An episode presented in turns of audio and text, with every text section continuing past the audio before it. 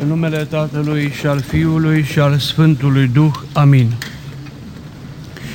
Preacuvioși și cucernici părinți, iubiți credincioși, tocmai am ascultat perla întregii Biblii,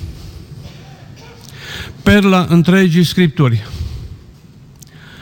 juvaierul Noului Testament și așa mai departe.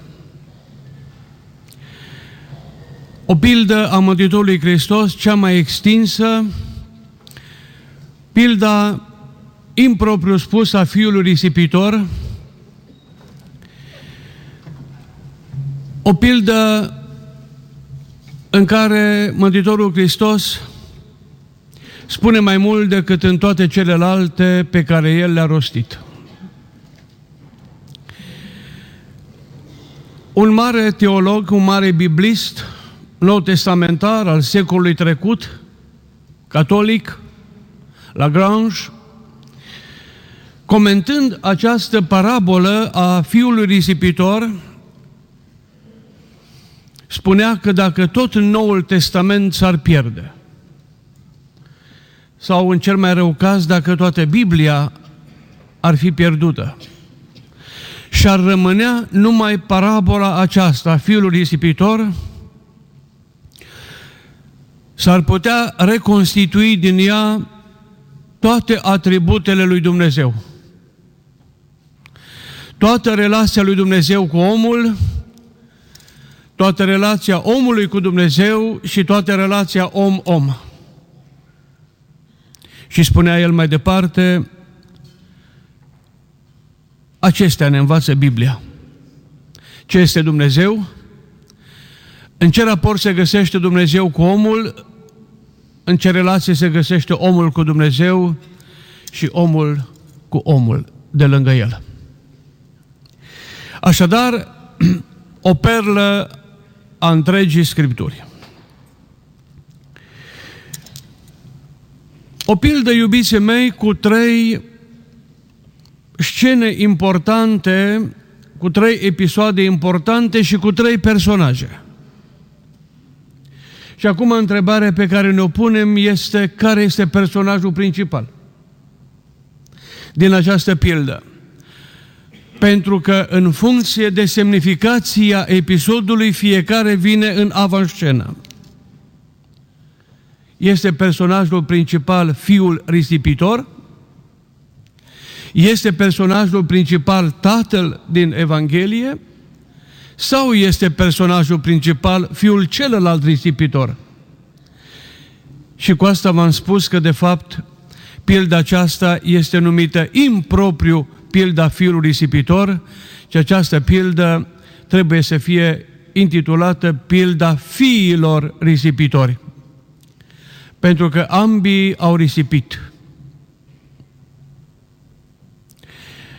Sau pilda tatălui care încer, încearcă să vindece rana din drama ambilor copii. Este el personajul principal? Iubiți credincioși, în literatura de specialitate, în comentariile biblice, exegeții, specialiștii, în marea majoritate numesc, ca să spunem așa, personajul principal fiul risipitor. Sunt unii care spun, nu, personajul principal este cel de-al doilea fiu. Și prea puțin socotesc că personajul principal este tatăl. Nu, personajul principal cred că este tatăl, nu fiul în jurul căruia se țese întreaga relatare, nici cel de-al doilea, ci tatăl care este nevoit să vindece rana ambilor copii. Dar să-și vindece mai întâi rana din suflet provocată de drama ambilor copii, care ei au generat-o, de suferința ambilor copii. Așadar, personajul principal este tatăl care încearcă să vindece mai întâi rana din risipire a primului copil și rana din ascultare, un paradox, din viața celui de-al doilea copil. Pentru că paradoxul este cel care domină această pildă. Pentru că cel din urmă copil aduna virtute după virtute, dar risipindu-și iubirea și înțelegerea față de cel de lângă el și față de tatăl, iar celălalt copil risipea moștenirea părintelui, dar încerca din această risipire încet, încet să adune ceva care îl va pune în situația să se regăsească. Iubiți credincioși, această pildă este imposibil de a fi analizată, de a fi transmis mesajul ei complet într-o predică. Nu se poate. Pentru că, iarăși, în literatura de specialitate, în comentariile biblice și exegetice, în literatura omiletică, acestei pilde i s-a dat mai multe titluri. Eu am să vă citesc câteva, mi-am notat aici câteva și vă voi întreba retoric despre care ați vrea să auziți ceva. Pilda este relatată în Evanghelia după Luca, în capitolul 15. Iată câteva titluri ale acestei pilde. Pilda unui tată nedrept. Cum a unui tată nedrept? Tatăl din Evanghelie, așa cum el s-a manifestat față de cei doi copii, apare la prima vedere nedrept. În sensul că și necugetat în sensul că își împarte sau împarte repede averea, dând o bună parte din ea unui copil care vrea să plece. Pur și simplu de acasă. Fără să motiveze de ce vrea averea. Și dată nu-l întreabă, unde vrei să mergi cu ea? Ce vrei să faci cu ea? Ți-o dau, dar ce vrei să faci cu ea?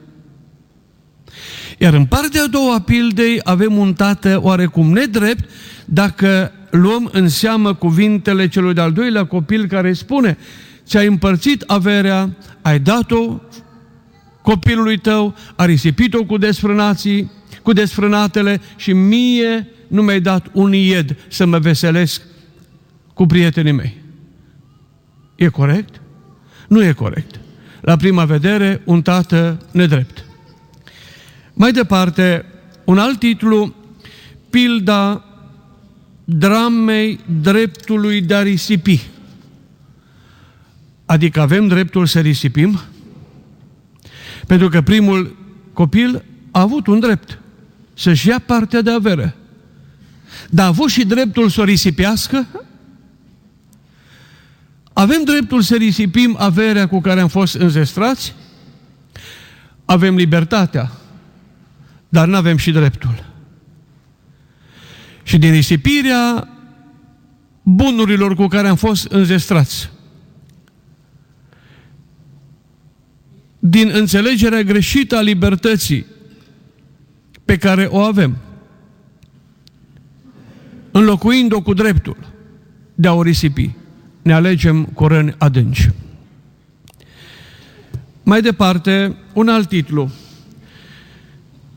Pilda dorului de ducă intitulată această pildă așa în multe cărți, cu care titlul nu sunt de acord. Unde să te duci? Dorul de ducă, ce însemnează? Sau pilda dorului de a pleca de acasă. Pe cum să pleci de acasă? Cum să ai un dor să pleci de acasă? Ca să ai un dor, trebuie să cunoști locul spre care vrei să te îndrepți și oamenii cu care trebuie să te întâlnești. Nu poți, să, nu poți să porți un dor după ceea ce nu cunoști. Ți-e dor de un om pe care îl cunoști, pe care îl iubești și care nu este cu tine. Ți-e dor de un loc pe care l-ai văzut și care te-a încântat și în care te-ai simțit bine. Dar cum să-ți fie dor după ceea ce nu cunoști? Deci dorul de ducă este un titlu metaforic pentru că acest tânăr nu cunoștea unde se duce, nu putea să aibă un dor. Dar iată câte metafore se pun în dreptul acestei pilde. Un alt titlu, pilda traseului convertirii. Aici e important. Observăm în viața primului copil traseul convertirii. Iubiții mei, cred că toți trebuie să reflectăm serios la traseul convertirii vieții noastre. Și sunt niște pași făcuți pentru ca să se întâmple cu adevărat convertirea în viața noastră. Primul pas, conștientizarea stării în care ai ajuns. Și ăsta e primul pas. Pentru că el spunea, mor aici de foame. Era gol, era dezbrăcat, era flămând, era umilit în ultimul hal și își conștientizează starea lui și spune, mor aici de foame, în țară străină. Și câte slugi are tatăl meu care sunt îndestulate de pâine? Și o mor aici. A conștientizat starea lui, primul pas. Pentru toți, conștientizarea stării în care suntem sau în care am ajuns. Nu este suficient atâta. Ca să recâștigi frumusețea cea din tâi, următorul pas pe care trebuie să-l faci este să hotărăști să te ridici. Pentru că Fiul spune, după ce își constată starea, mă voi ridica și mă voi întoarce acasă. Foarte important și acest pas, să ai puterea în tine să te aduni, să-ți aduni forțele, să te aduni în tine însuți și să spui din starea în care sunt, mă ridic. Nu mai suport. Nu mai vreau. Nici atât nu e suficient. Nu suficient nici acești doi pași. Mai trebuie făcut ceva. Al treilea, care este cel mai important. Și când mă voi duce la Tatăl, am să-i spun, nu mai, mă num, nu mai sunt vrednic să mă numesc fiul tău pentru, pentru că am greșit și înaintea ta și înaintea cerului. De aceea nu mai sunt vrednic să mă numesc copilul tău. Adică aici, în această treaptă sau pe această treaptă sau în acest pas sau cu acest pas, recunoaștem că trebuie să ne mărturisim, că trebuie să, recuno- să mărturisim înaintea celui de lângă noi și a Tatălui Ceresc răul pe care l-am făcut. Adică să nu existe în tine rușine și nici mândrie ca să-ți recunoști și să-ți mărturisești greșeala. Și de aici încolo începe iertarea și aici este punctul culminant al convertirii. Începe iertarea și iubirea Tatălui Ceresc, pentru că, dacă ați observat în pildă, un lucru din ceea ce copilul a vrut să spună, nu l-a mai lăsat tatăl. El a, el a hotărât să zic așa, Tată, am greșit la cer și înaintea ta și nu mai sunt vrednic să mă numesc copilul tău. Și el a vrut să mai adauge ceva. Fă-mă ca pe unul din slugile tale, din robii tăi. Nu mai merit eu să fiu numit copilul tău. După cele pe care le-am făcut. Și până în acest loc, până în acest punct, tatăl îl lasă să facă mărturisirea, dar nu-l mai lasă să spună fă un rob, fă o slugă. Asta nu-i mai permite tatăl. Până aici îl lasă să vorbească. Dar aceste cuvinte nu mai apucă tânărul copil să le spună. Pentru că la întoarcere, Părintele Cel Ceresc nu mai te vrea un rob, nu mai te vrea o slugă zdrobită, pentru că ai fost un rob în păcat și în viața pe care ai dus-o. El nu te mai vrea rob. Și iubiții mei, mai am aici și alte titluri, pe care nu le mai înșir. Și acum, dacă vă întreb metaforic, despre ce ați vrea să vorbim acum? Ce ați vrea să auziți din aceste teme? Fiecare mi-ați răspunde în funcție de nuanțele vieții care vă stăpânesc existența. Fie în raport cu Tatăl, fie în raport cu tine însuți, fie în raport cu cel de lângă tine. Pe toate acestea, n-am să le analizez acum.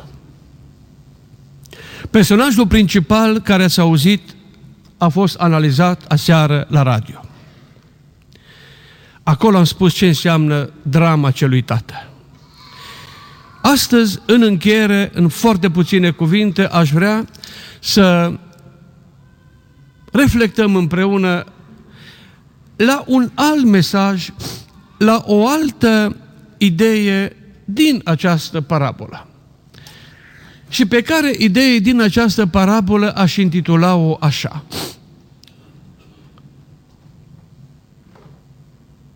Cunoașterea binelui din experiența răului. Adică ce înseamnă asta? Ce înseamnă să cunosc binele din experiența răului?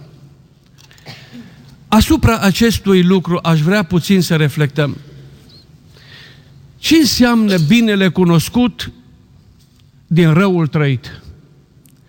Nu cumva este aceasta o lege care ne stăpânește? Pe mulți.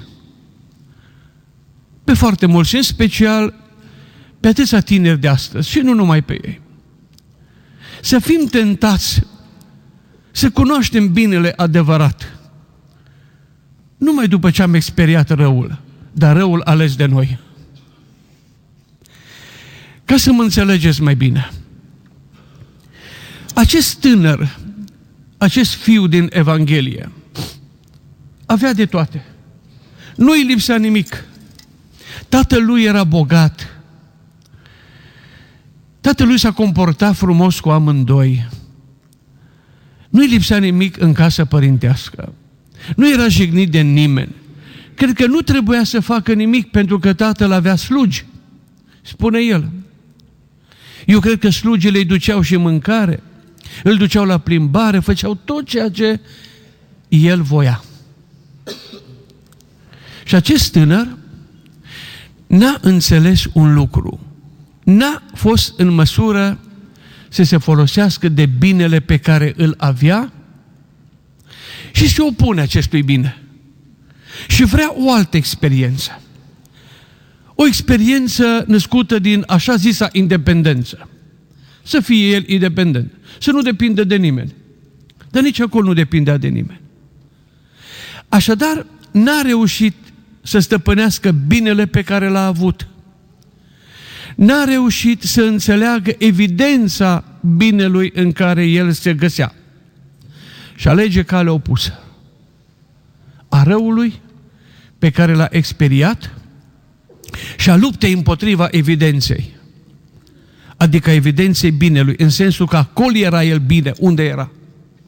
Și alege calea părăsirea acestui bine alege calea independenței, alege calea de a trăi independent, dar dincolo de bine și ajunge într-o dramă a vieții. Și în această dramă a vieții, marcată de suferință, marcată de lipsuri, marcată de răni adânci, și în trup, dar mai ales în suflet. Gândiți-vă cum era sufletul lui când el a fost de acord ca în casa tatălui său de unde a plecat și unde a avut totul, el să fie o slugă. Imaginați-vă ce rană era în sufletul acelui copil. Și el a ales calea independenței, dincolo de bine. A sfidat evidența în care el se găsea. Și în drama aceasta cunoaștem rănile lui. Le-ați auzit. Dragii mei, nu știu de ce, parcă există o lege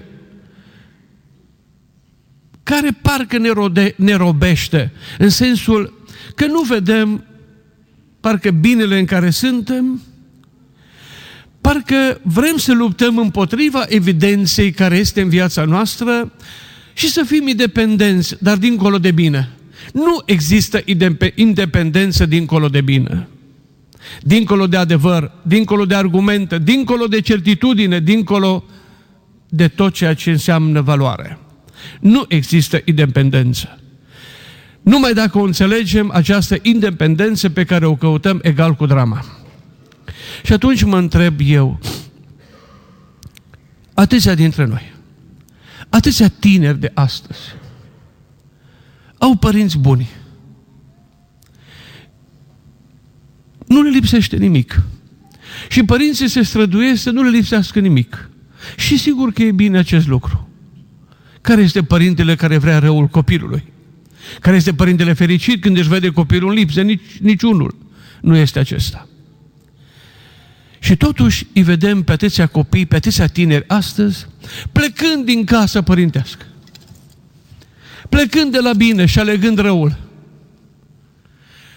Ne socotesc povețele sau sfaturile celor care i-au născut. Le socotesc retrograde. Le socotesc perimate. Le socotesc dintr-o altă lume. Sigur că uneori la bătrânețe nu mai gândește generația în vârstă ca și cea tânără. Apoi, toate sfaturile și îndemnurile bisericii și ale Evangheliei, parcă nu le mai, nu le mai socotesc. Parcă nu le mai aud. Vreau ceva dincolo de ele.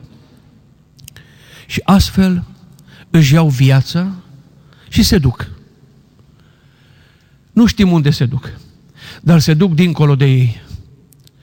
Și acolo, că, socotind că acolo sunt independenți și liberi, față de ceea ce nu i-a robit nimic, pentru că părinții nu i-au robit cu nimic, în casă părintească au avut tot ceea ce voiau, își iau partea lor de avere, adică greșita înțelegerea libertății și se duc. Se duc dincolo de ei și încep o experiență tristă a vieții o dramă a vieții lor din care se aleg cu multe răni. Și adesea, pentru mulți, e foarte târziu când se mai întorc. Dacă se mai întorc. Pentru unii nu mai poate nimeni să vindece rănile. Și astfel au ajuns plecând de acasă nesocotind binele și evidența, să trăiască într-o dramă a vieții cu răni pentru toată durata ei. Aceasta este, iubiții mei, cunoașterea binelui din experiența răului. Și după ce se întorc și văd binele din care au plecat și pe care poate nu-l mai pot recupera, trăiesc o nouă dramă și anume drama de a nu mai avea binele din care au plecat. Iată ce înseamnă, iubiții mei, cunoașterea binelui din experiența răului. Aceasta s-a întâmplat cu acest fiu din Evanghelie. Nu mai vorbesc de cei care socotesc că trebuie să fie liberi și dependenți, tineri educați, tineri frumoși, tineri sănătoși, dar care spun vreau să-mi trăiesc viața. Dar ce înseamnă să-ți trăiești viața? De unul singur? Sigur că se înțelege prin aceasta să-mi trăiesc viața, o viață în, libertin, de, de, o viață în libertinaș. Aceasta nu este viață. Și astfel, când ai realizat ce ai făcut, s-ar putea să nu mai poți să reconstitui nimic. Și așa tineri frumoși și educați și sănătoși și înțelepți ajung singuri până la bătrânețe, fără să-și mai întemeieze o familie, pentru că au sfidat binele în care au fost, pe care l-au avut și evidența în care au trăit. Și au ajuns să trăiască răul și să cunoască apoi binele din experiența răului pe care bine nu l-au mai putut ajunge. Este oare aceasta o dramă legată de o lege care ne stăpânește. Iubiții mei, dragi tineri, dacă simțiți această lege, nu știu, nescrisă, că apasă sufletele, că apasă mințile dumneavoastră, că apasă conștiințele, că apasă viața, nu-i dați curs. Aceasta este o lege care nu va face fericiți. Încercați să cunoașteți binele din bine, nu binele din rău. Încercați să fugiți de experiența răului pentru a cunoaște binele în care vă găsiți. Evitați acestea. Evitați această lege care înseamnă o dramă cu răni de multe ori nevindecabile. Aș dori să închei arătându-vă că această lege, în toată drama ei și cu consecințele ei, nu este o poveste, ci este o realitate a vieții și pe care mulți o trăim. Dar cel puțin cei care astăzi ați fost în catedrală și ați auzit, se spune și altora, spuneți colegilor, să spuneți copiilor, să spuneți prietenilor, că trebuie toți să ne ferim de legea aceasta care apasă uneori pe noi, de a sfida binele în care suntem și a ne duce nu știu unde, în care trăim răul și apoi din acest rău cunoaștem binele în care am fost, dar pe care poate nu-l mai trăim niciodată. Iată este vorba de nimeni altul care a trăit această lege, care a fost robit de această lege, care nici el n-a înțeles ce înseamnă consecințele ei negative. Și acest nimeni altul, știți care este? Cine este? Apostolul Pavel. Tocmai el a ajuns într-un anumit fel să trăiască această dramă a acestei legi. Și am să vă citesc un text dintr-o apărare a sa în fața regelui Agripa la Ierusalim. Undeva în jurul anului 60, când el este arestat și când îi se cere socoteală față de credința lui și față de crezul lui, filozofia lui. Ce se întâmplă? Apostolul Pavel, Saul cel de altădată, era un om influent în, în Ierusalim și educat, se pare, la cea mai vestită școală a lui Gamaliel. El a trăit în timpul vieții lui Isus. Pentru că el pregonește pe creștini imediat după moartea lui Isus și după învierea lui. Este foarte clar că el l-a cunoscut pe Isus. Dar nu avem nicio mărturie directă în acest sens. El a fost contemporan cu Isus. Sau dacă n-a vrut niciodată, datorită educației lui fariseice, să-L întâlnească pe Iisus, cu siguranță a auzit de la cei din Sinedriu. Pentru că cei din Sinedriu țin cont de părerea lui la moartea primului martir, a Sfântului Ștefan. Așadar, un om educat, un om cu o vază, cu prestigiu și care nu cred eu că nu era conștient de adevărul care se găsește în cuvântul lui Isus și în, evang- în faptele lui. Dar le-a sfidat. Din punctul lui de vedere, acesta nu e Mesia, aceasta nu este o Evanghelie, el a fost educat într-o altă lege, evidența minunilor lui Isus le-a refuzat. Și așa a ajuns, dragii mei, un prigonitor violent al adepților lui Isus. Și Isus, la un moment dat, îl oprește. Mergând spre Damasc, ca să aducă legați pe creștinii de acolo la Ierusalim cu scrisori de la Sinedriu, iată exact ceea ce vă spuneam, Sinedriu care îl judecă și îl condamnă pe Isus, de aici concluzia că îl știa pe Isus, îi se arată, îl trântește, cum se spune, la pământ, îi se arată într-o lumină și spune, Saule, Saule, de ce mă prigonești? Sigur că nu-L prigonea pe Isus, ci pe creștinii cu care Isus este identificat. Cu care se identifică. De aceea greșind în fața unui om, greșește în fața lui Dumnezeu. Și acum este important ce îi spune Isus. Greuț ți este să izbești cu piciorul în țepușă. Adică, altfel tradusă această sintagmă, greu ți este să te lupți cu evidența. Cu ea nu te poți lupta, vă rog să reținem acest lucru, decât dacă preferi să te alegi cu răni. Nu poți să lovești o țepușă cu piciorul fără să nu fii rănit. Nu poți să sfidezi evidența și să te lupți cu ea și să nu suporți consecințele negative ale luptei cu evidența. Asta a făcut Pavel. Exact ceea ce vă spuneam înainte. Și acum, în fața, și cu asta închei, în fața regelui, spune așa. Și va juga aceste cuvinte să le reținem pentru a vedea ce a cunoscut și Pavel din răul pe care l-a trăit. Din lupta împotriva legii evidenței. Și iată ce spune el. Vă citesc din capitolul 26 din Cartea Faptele Apostolilor. Începând cu versetul 11. Iată. Eu îi pedeseam adesea prin toate sinagogile și sileam să hulească și mult înfurindu-mă împotriva lor, îi urmăream până și prin cetățile din afară.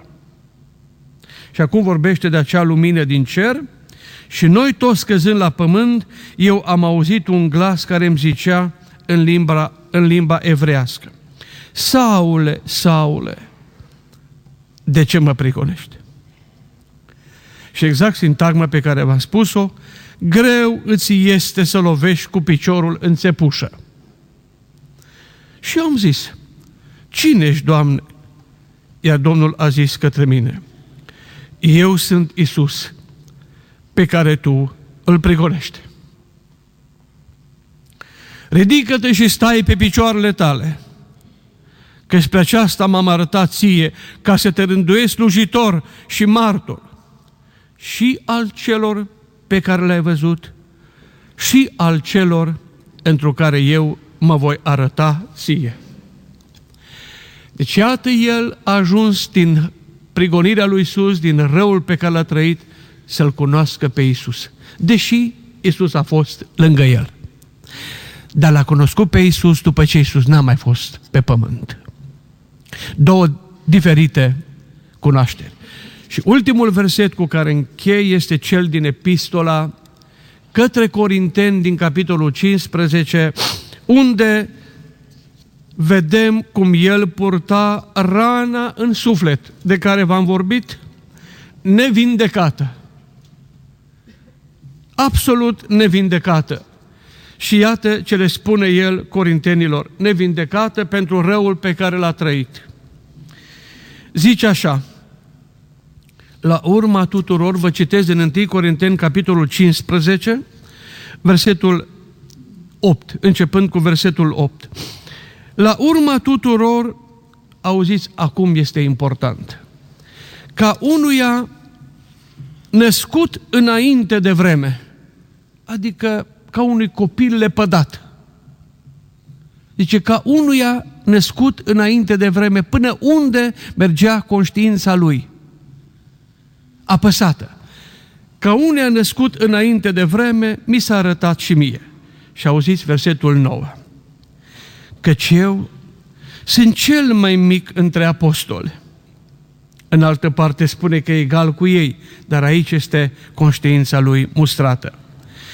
Cel mai mic între apostoli, care nu sunt vrednic să mă numesc apostol. Și auziți de ce?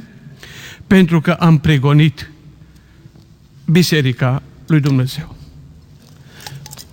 Adică nu mai sunt vrednic să mă numesc apostol, pentru că am trăit bucurându-mă de răul pe care îl săvârșeam.